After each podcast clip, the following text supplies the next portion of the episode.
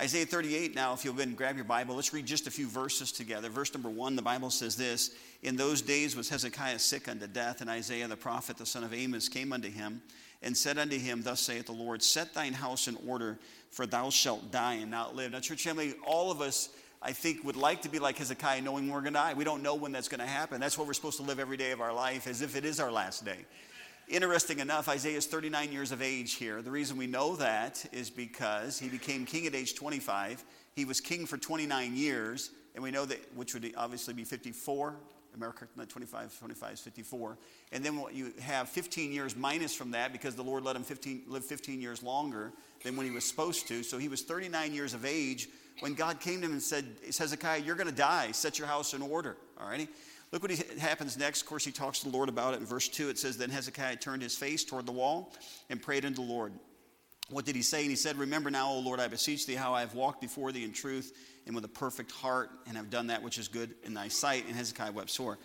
So then God tells Isaiah, Go back and talk to him again. Verse 5 says, Go and say to Hezekiah, Thus saith the Lord, the God of David thy father, I have heard thy prayer I've seen thy tears. Behold, I will add unto thee to thy days 15 years. Many people say it was not a good idea for God to give him 15 more years because then Manasseh was born. Manasseh became king at age 12 uh, after Hezekiah, and Manasseh was one of the worst kings um, of Judah, caused a lot of havoc. Look at verse number um, 6. God says, future tense, I will. He says, And I will deliver thee in this city out of the hand of the king of Assyria, and I will defend this city. Interesting enough, the first three ver- words of verse 38 says, in those days. So it was in the days that Hezekiah was actually being besieged by Assyria. And of course, God's going to take care of them. 185,000 Assyrians are going to die. Now let's pick it up now in verse number, um, uh, I'm going to pick it up in verse number 9, trying for time's sake this morning. The, now look what he says here in verse 9, kind of a split in the chapter here. It says, The writing of Hezekiah, king of Judah, when he had been, past tense, when he had been sick, and was recovered of his sickness. All right, so we know that uh, in the series of the story is God tell, comes to Hezekiah through Isaiah the prophet and says, You're going to die. Set your house in order. And that's, by the way, that's a message in itself. Thinking about, is your house in order right now? If something was to happen to you right now and you were to pass away, what about your children? What about your family? So again, uh, he comes to him. And of course, Hezekiah prays, cries, talks to the Lord. Lord, I've, I've done my best to please you. And by the way, Hezekiah was a good king. He did that which was right in the sight of the Lord, made several reformations uh, for Judah that God was pleased with as far as getting rid of idolatry and all. So God gives him that extra 15 years. And now that he's healed, we're about to read in verse number 9, it says, This is the writing. This is what Hezekiah wrote after he was healed. All right, I want you to notice just several things.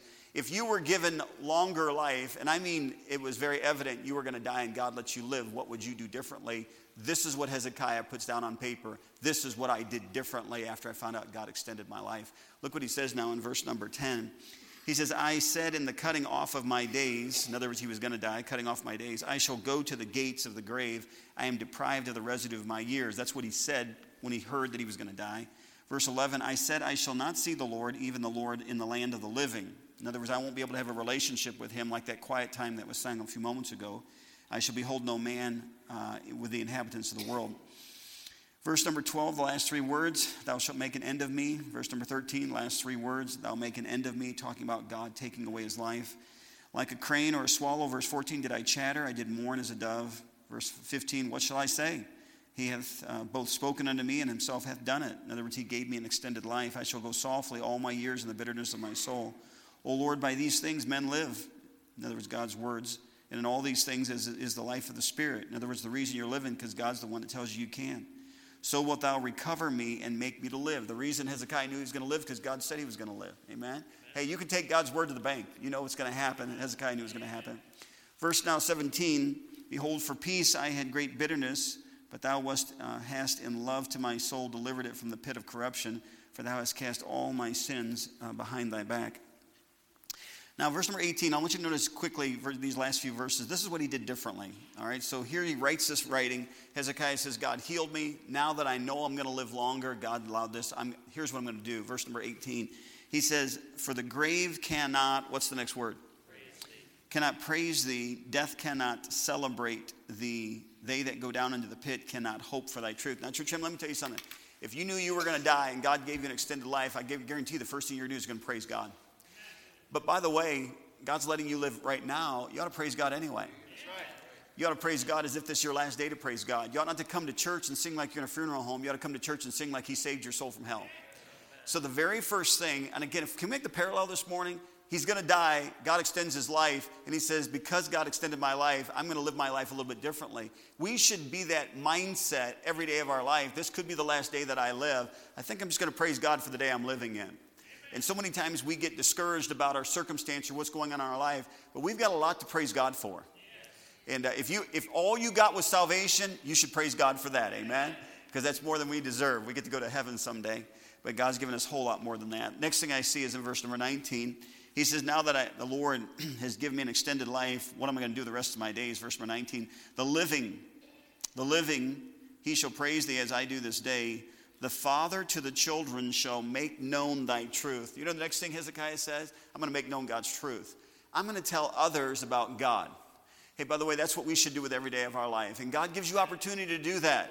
Sometimes we think, well, you know, I can't make it out the door to door soul winning, or I don't have a ministry like the nursing home or something of that effect where I can go actually talk to people. You come in contact with people every day of your life.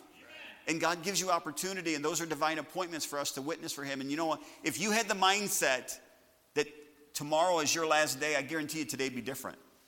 And it wouldn't be just spending time with family and those that you love. It would trying to make sure that every minute was used to the fullest. And Hezekiah said, I just want to tell you, I know that I should be dead right now. And by the way, he knew he should have been dead because he was sick. God healed him of the sick. In fact, he told Isaiah, take some figs and put it on the, on the lump, the boil or whatever, that sickness that he had. He said he knew he was sick because of what was happening in his body. They put the figs on it and God healed him. In fact, on top of that, he said, God, would you give me a sign? God said, I sure will. He says, I'll move the sun backwards 10 degrees. Hezekiah knew he was going to die.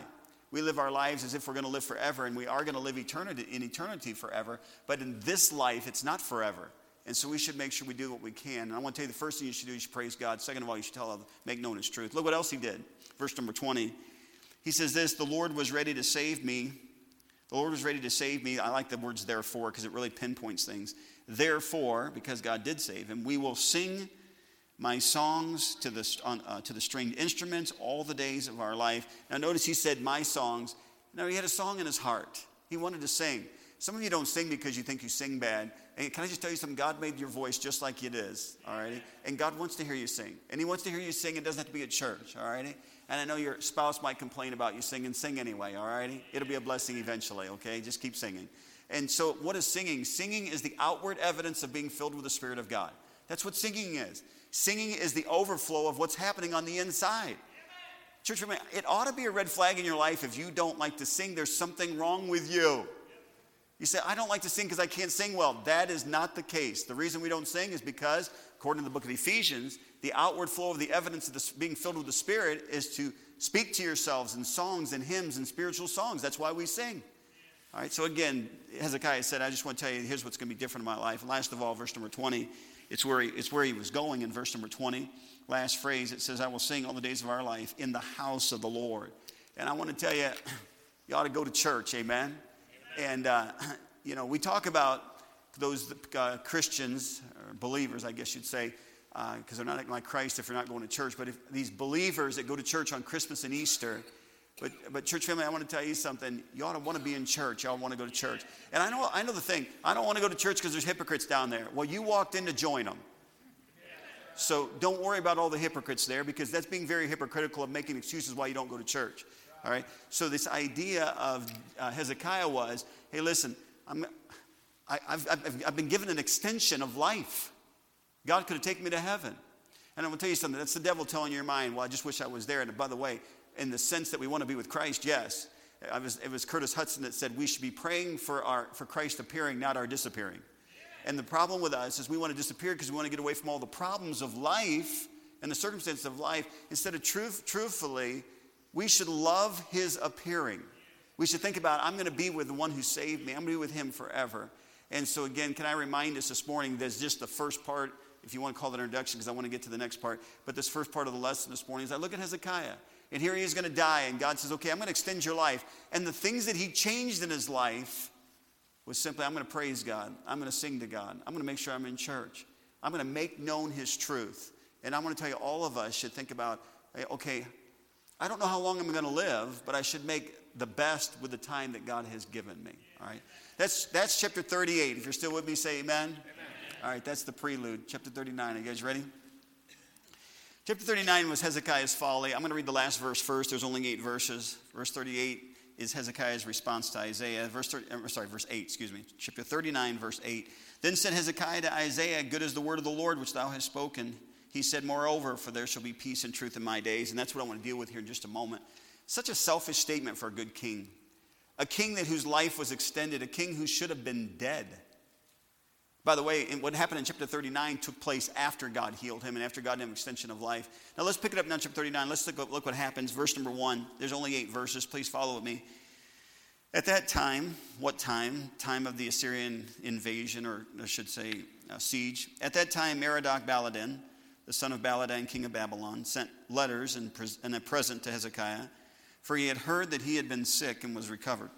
And Hezekiah was glad to see, to, glad to them, glad of them, and showed them the house of the precious things, the silver and the gold and the spices and the precious ointment, and all the house of his armor, and all that was found in his treasures.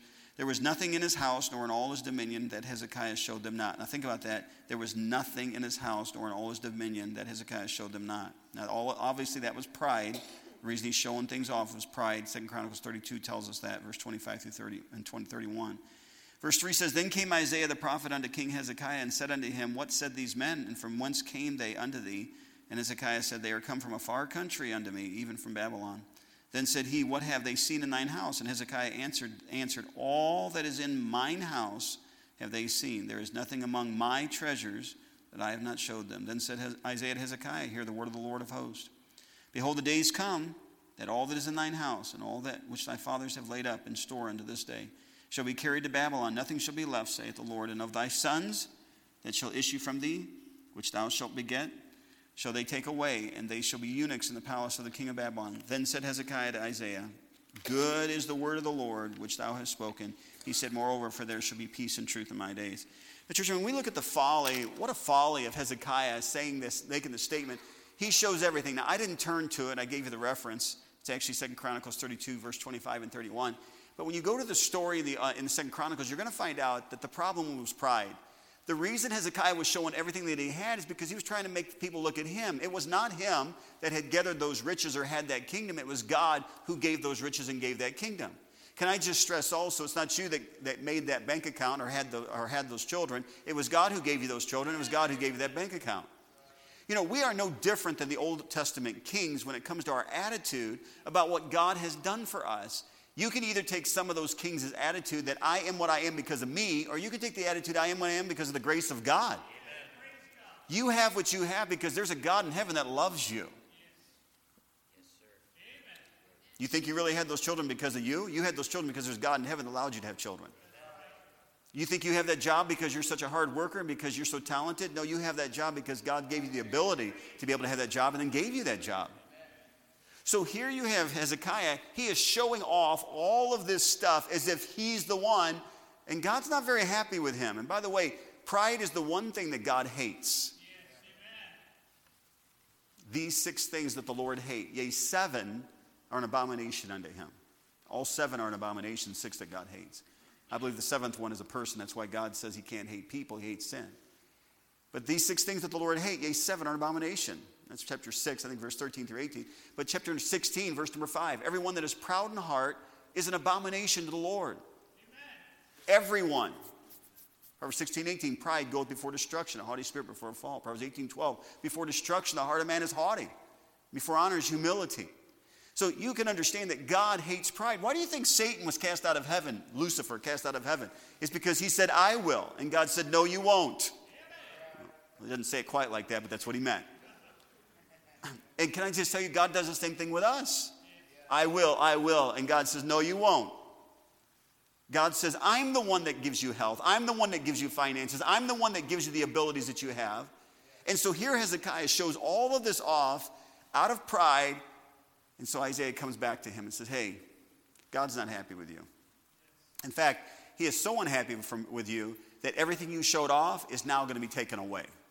And it's not going to happen in your time, it's going to happen in your children's time. Now, church family, I want to talk to you for a little bit this morning on that thought this morning of the things that we do that affect our children. Now, I know some of you here this morning, might say, well, Pastor Hanks, I don't have any children. But let let's just put it this way the things you do affect somebody. The things that we do affect somebody. And if you're not careful, you're going to have the same attitude that Hezekiah had. Good's the word of the Lord, long as there's peace and truth in my days. Do you understand it's not all about you? Do you understand that God's got a purpose for your life? It doesn't matter how old you are. It's not about you, it's about what God wants to do through you. The people that you teach, the family that you have, the people that you work with. We get so blinded with our circumstances as if we're the center of the picture and everything else is going on around us. When God's the center of the picture and we are around Him. Hezekiah makes a folly here and a big folly. His folly was he didn't think about uh, him, he was only thinking about himself. You know, I'm going to quickly just make a couple more statements and I want to talk about what affects our children or affects those that God allows us to influence. But you notice in verse number six, what, what took place in verse number six, it says, Behold, the days come. You know, I think one of the problems with Hezekiah was this. He thought as long as today went well, it didn't matter what happened tomorrow. In other words, the idea was is that the reason Hezekiah thought God's judgment was good, and by the way, it was a judgment. You ever thought about that? Isaiah comes to, comes to Hezekiah and says, God says you're in trouble, and this is what's going to happen. This was the judgment. And wh- why would you say, good is the word of the Lord? Why would you say, man, God's judgment, what a blessing? I want to tell you why. Because the first statement that was made in verse number six was simply this Behold, the days come. I think that Hezekiah thought because God's judgment was coming later, it was okay. It's not okay. Church family, follow me for just a moment this morning we, we don't know how long we're going to live. And as we get older, I think sometimes we start to look at it a little more clearly. Okay, there's not very many more years of life left. What am I going to do with those years of life? You know, when you get to, when you get to, I'm 53, when you get to those ages of 53, and I know some of you think, you know, it's not a big deal, but I don't know, I ponder those things. When you look at the scripture in the book of Psalms, and he says, hey, listen, but if there, God allows us our three score and ten, which is 70, and if by reason of strength it be four score, when you think about 70 and 80 years old and you get to the place when you're 50 and you think 20 years, you remember how your first 20 years of life went by and you think about, okay, the last 20 years, how quickly they're going to go? It just causes us to think. Young people today, they, have, they don't, they, in my opinion, they don't even think about tomorrow. What, uh, what am I getting out of life today? Hey, we're, I'm talking to the adult class this morning. We're beyond that. And we should mentally be beyond this idea of, hey, listen, as long as I have a good day today, as long as I can enjoy my retirement, as long as I've got money in the bank, as long as I can take care of my family, kind of, we should be beyond that. Amen. It should be, okay, what is happening tomorrow? What, what is, where, where are my children are going to be? Where's my grandchildren going to be? But he had the thought, hey, listen, as long as it's tomorrow, it's okay. Now, I know this seems like backward preaching because of Matthew chapter number six, when the Bible says, uh, take no thought for tomorrow, for, for sufficient is the evil for the day thereof. I'm not talking about that. That verse is talking about don't worry about your problem today, or I'm sorry, don't worry about your problem tomorrow because you've got enough problems today. What this is talking about is in preparation of my influence of what God would have me to do so that I can influence the next generation, influence those after me. The first thing I think about about Hezekiah, he didn't think he thought God's judgment was good because it would come tomorrow. Look at verse number six, something else he didn't think about. It says, Behold, the days come that all that is in thine house and that which thy fathers have laid up in store unto this day shall be carried into Babylon. Nothing shall be left. Not only he, he thought, well, as long as God's judgment would come later, but he also forgot what his fathers had done. Church, mean, you are not the sum total of what you have invested in you. You are the sum total of what a bunch of people have invested in you. And I don't care if you're 70 years old. Somebody invested in you. You had parents that invested in you. You had a teacher that invested in you. You had a, a co-worker that, you had a pastor that invested in you. And so here he had all this investment in Hezekiah's life. And guess what he says? Oh, good's the word of the Lord. Who cares that all my fathers had created this particular nation in the sense of Judah being established and all the fenced cities of Judah? And who cares about the tabernacle and the temple that was built? Who cares about all the things that God has done for us, bringing us out of Egypt? It's not really a big deal. Folks, people have sacrificed in our lives to get us where we are today. The biggest problem with this generation is of, of unthankfulness, of not appreciating who's invested in their life and in taking care of them. You hear me from the preaching and it permeates what I say. It irritates the fire to me that a young person can live in your house I'm talking about from pastor looking at, into a home. It irritates the fire that a young person could grow up in your home and they have a saved mom and dad that faithfully takes them to church and is trying to rear them, not perfect, but trying to rear them for God and gives them a place to stay, puts food in, the, food in their belly and takes care And they can complain about you. There's something wrong with that. Ungratefulness. Had no idea of the sacrifices that took place in, their, in Hezekiah's father's life and grandfather's life to be able to get him to the place. It wasn't Hezekiah, it's those who invested to get him to there. Who invested to get you to where you're at? Have you forgotten that? Another reason he thought God's judgment was good is verse number seven. I'm getting to the lesson here quickly.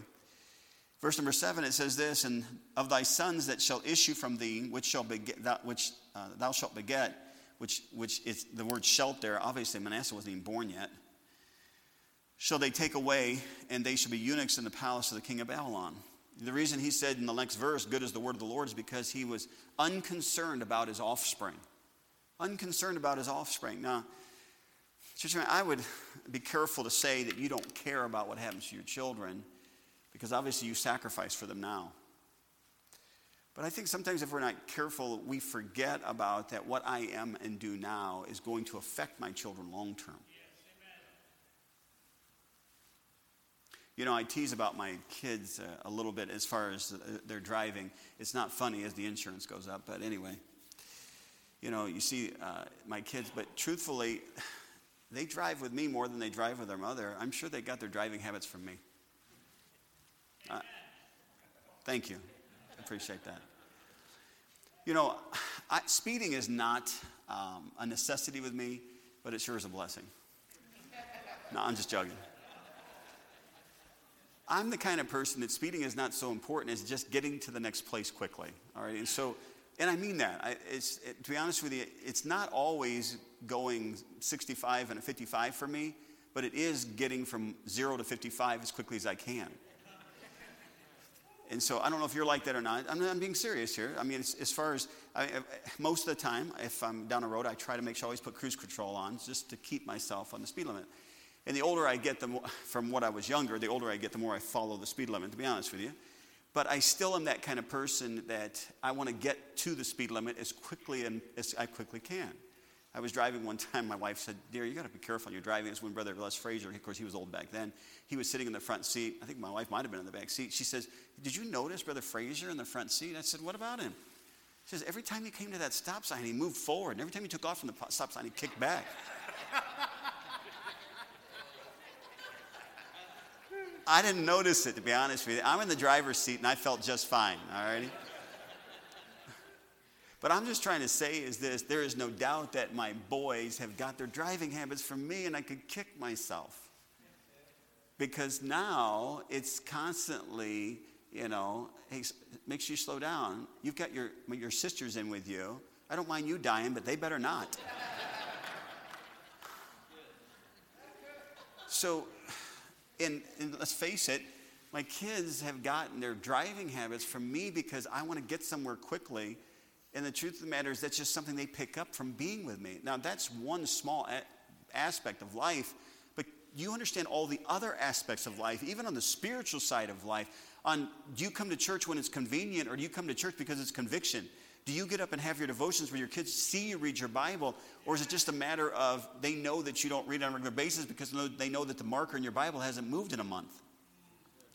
I'm just telling you, we affect our children by what we do and live. Now, this morning, I just want to point out some things, and this is really farther throughout the Bible. I like to stay textual this morning, but you understand that the problem with Hezekiah was he did not he thought God's judgment was good because of time. He thought God's judgment was good because his fathers, he didn't care what they invested. And, and the last of all is he didn't he thought God's judgment was good because he was unconcerned about his offspring. But church family, you should have in your lesson there several things, I believe, that talk about that whatever I do is going to affect my children, all right? There's only just a few of them in the scriptures, and I want to just briefly talk about those, okay? I think the verses are on your lesson, if I remember correctly.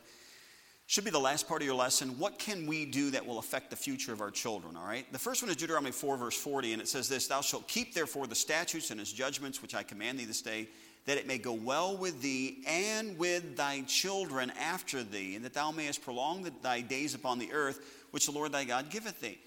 Now, Church, I mean, the first thing I want you to think about is this: is if I keep the commandments of God, it affects my children. He said, if you keep the commandments of God, it will go well with your children. You ever thought about that before?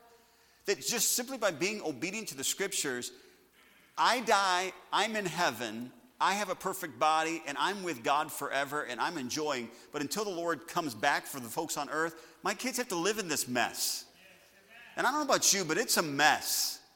I mean, when you think about the United States of America, one of the very few, if not the only nation that was founded upon the Word of God, and we are a Christian nation beyond what people would say because we sure are a whole lot more Christian than a lot of the other nations. And that's not to, to, to uh, say that we're better. What I'm trying to say is this we have gotten far away from the Word of God.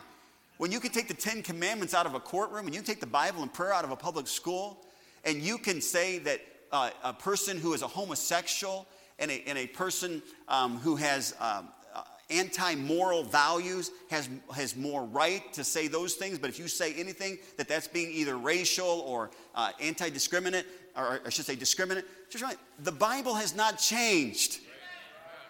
The world is what's changing. And as the world continues to get farther away from God, the Christian is going to look more abnormal as he lives for God. Our children get to live in this mess. Now, we know the Lord's coming back, and we praise the Lord for that. But can you know what? I can make a difference in my children's life that while I'm in heaven, if God, I hope we all get to go together today. But if that God tarries, then I'm just trying to say our children left behind. I have an effect on that while I'm in heaven. How do I do that? Keeping the commandments of God. I was talking about my father to the children. Mom, mom didn't know this. I was taking mom back from the airport um, a few days back. She was coming back from her sisters, and so I, I found. A, I was giving away books, and, some of the books I had were some of my dad's test papers from college. And to be honest with you, they were D's. My dad. And so on the way back from airport, I said, Mom, I said, did dad have our time in college? And she, uh, he said, my, my mom said, Well, your dad hated school. I said, No, no, I got it. He said, Your dad hated school. In fact, he hated school so much that he went to three and a half years of high school and took as many courses as he could so he could get done with school. So he only went for three and a half years of high school. He didn't go four. He got all his subject matter done before because he didn't like school. Now go figure that one out. And, um, and then, you know, an extra part of the story was kind of interesting to me is my father graduates in December from, uh, gets done with school in high school. He goes to college right after that. Now, if you don't like school, what are you going to college for? But dad wanted to be in ministry. And so because he went to ministry, he went to Southern Baptist College. That's where he met my mom. And he got married to her in June. He's not even done with, barely done with high school. He's 18 years old. He gets married uh, in June. A lot of things started to click with my father as far as over the time, as far as asking. I remember the day going over to his office and asking him, say, listen, Stacia, I said, I met her and I said, you know, I think this is the girl I'd like to marry. And he looked at me and he says, well, then marry her. I was still a sophomore in college, just finished my sophomore year of college. Now I know why he said marry her. He only waited until his first of his semester of his freshman year and got married. I look at my children and I think about, you know, st- studying is, is uh, I'm not a, a, good reader. I read. I'm not a fast reader, but I read and I'm not, and, and studying sometimes is kind of difficult. And I love studying my scriptures. I'm talking about school. School was, for me, was just a matter of memorization of facts, and I could do that. It was, I made straight A's, but it was just because I couldn't tell you. If I knew algebra and geometry today, that's what they have a mother for. Can't do algebra and geometry today at all. Now, I, I could pass my classes because I could do my homework and I could spit facts. That, that was easy, but I, to be honest, I didn't enjoy it. And there's a lot of things that are passed down, and we can blame our parents for a lot of things that we shouldn't. But what I'm trying to say is this: is that my father also had so many characters. I mean, in junior high, when he after he got saved, from junior high through high school, he took his Bible to the public school every day with him, every day with him in the public school. And then my dad was known for carrying his Bible everywhere. And be honest with you, I do not know of a day in my life that when he left the house, and in every establishment he went into, he had his Bible with him. There was, I can't tell you one time that he did not. Whenever he got saved, he believed it. He believed what he was doing so strongly. In fact, people hated him for what he believed so strongly. I mean, they tried to kill him on multiple occasions because of what he believed. And I think to myself, okay, I'm not the brightest but I want to tell you something. I do. I have beliefs, and I, I believe that strongly about things. And the reason our church meets Sunday school Sunday morning, Sunday night, and Wednesday night, whereas most churches still, even after COVID, decided, you know, they shouldn't be coming together, you should watch it online, is because I have a belief in church. Amen. And that you know, many of you have been with me long enough, I have some beliefs that you don't even believe, but I believe them. All right? And because of that, where did I get that from? I believe it's because I had a dad that had a belief system that was strong when it came to the Word of God in a lot of different areas, and I've inherited that. Can I just tell you, your children are going to inherit your belief system. What do you really believe about the Word of God? Do you really go home after a service and all you can do is criticize the service on, well, the pastor took too long today, or I don't know, you know, that, that, particular, that doesn't always apply to us. The verse everybody wants to use, you know, are you fully persuaded in your own mind? When you start pulling scripture like that, that's not talking about what is spelled out in Scripture. All I'm trying to say is this is that we make a difference from the children that we have and the people that we are involved with if just simply by keeping the commandments of God. There's four or five of them, or four of them there, I believe. If you want to look at them, maybe five of them. They're doing right in the sight of the Lord. The Bible says that it will be well with our children there. Serving false gods. If we don't, it's our children to the third and fourth generation. Interesting there. Then doing iniquity. I'll read that last one. When they're doing iniquity, keeping mercy, God says He keeps mercy for thousands, forgiving iniquity and transgression and sin, and that by no means clears the guilty, visiting the iniquity of the fathers upon the children and upon the children's children unto the third and fourth generation. Church, if for no other reason you ought to want to do right is because what I do is going to affect my children. You know, all of us are affected by several different things, and to me, there's not a science to it. Some people would say that there is. I don't know that there necessarily is. Um, you have generational sins, uh, sins that are in your family line that are specific, that many times are passed down because nobody broke the chain. Um, you have the uh, atmosphere that a child is raised in, as far as uh, if you raise your children in a Christian atmosphere or not. Uh, you have the individual spirituality of the person themselves, because the Bible says that we're all going to stand before God at the judgment seat of Christ, give an account for our sins. You have the individual uh, spirituality of the person themselves. I've got some kids in my house that they were up at six o'clock this morning having their devotions, and then I have other kids in my house. I'm just thankful they made it to church. it's the individual spirituality of the child. There are so many things involved to what determines, but can I just tell you, this is such a key to what I do. Our children are going to follow suit. I wish to a degree that all of our children would follow suit, but again, you have several d- uh, different denominators that make something happen. It's not like, you know, it's like a person wants to use that verse train up a child in the way he should go, and when he's old, he will not depart from it. What they're trying to say is, is well, your kid went bad because you didn't train him right. That's what they're trying to say, okay? But that's not what that scripture actually says. And if we really get into the detail of it, train up a child in the way he should go, and when he is old, he will not depart from it. And I'm not trying to, to, to, pull straws or split hairs this morning. I'm just trying to say is this that our children do follow us, and sometimes it's down the road. But it is so important for us to realize to not have a Hezekiah attitude. Good's the word of the Lord, as long as there's peace and truth in my days. Me, do you really want to just live your life just to go to heaven, or do you want to live your life to make a difference for God and for God to be pleased with your life? Some of your grandparents in here, you have an opportunity to make a difference in your grandchildren's life. They look at, they look at grandma and grandpa, and to some extent, sometimes grandma and grandpa is more spiritual than their parents. Not in every case, but in some. Make a difference in their life. Pray before a meal. Read the Bible before they go to bed.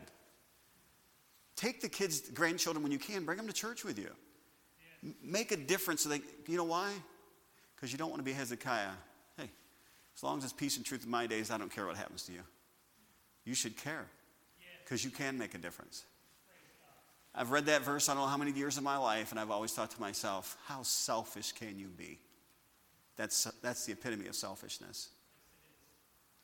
If the greatest commandment is to love the Lord thy God with all your heart, soul, and mind, and the second greatest, love your neighbor as yourself, then we should be concerned about what happens to our children. Would you bow your head and close your eyes this morning? Heavenly Father, Lord, I ask you to please help all of us, Lord, to not have that selfish attitude that Hezekiah had at the end of his days. But Father, help us to be determined and, Father, concerned about the people you've given us to influence, whether it's family or not. Lord, may we again do what's right. Lord, thank you for the days of our life that you let us live. We look forward to the day that we're with you. But Father, until you take us home, help us, Father, Lord, to, to do what Hezekiah did when he found out he had an extension of life. He praised you, he sang to you, he told others of your truth. Father, help us to do these things as well. In Jesus' name I pray. Amen. All right, you're dismissed.